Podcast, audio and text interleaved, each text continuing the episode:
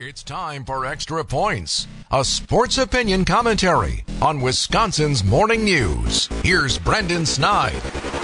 The Milwaukee Bucks finally have their postseason schedule in place as they look to chase their second title in three seasons after dropping their season finale to the Toronto Raptors on Sunday, April 9th. The Bucks will end up sitting a week before hosting either the Miami Heat or Chicago Bulls.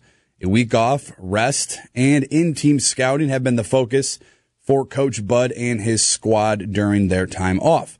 I don't know about you, but for me, this is the year. This has to be the year. The Milwaukee Bucks must get back to the NBA Finals. And depending on where you look, most of Vegas would agree with that statement.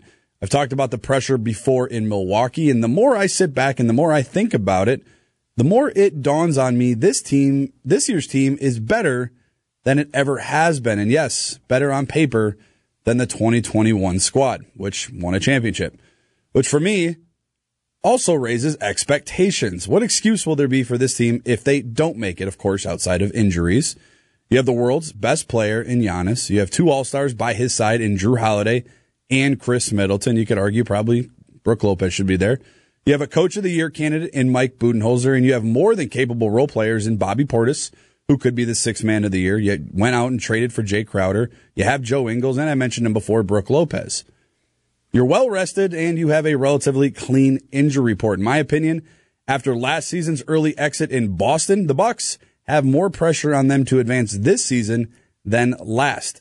The path to another parade is much easier too. And come June, we should all expect to be in downtown Milwaukee with our championship shirts and hats on, cheering on the winners of the title.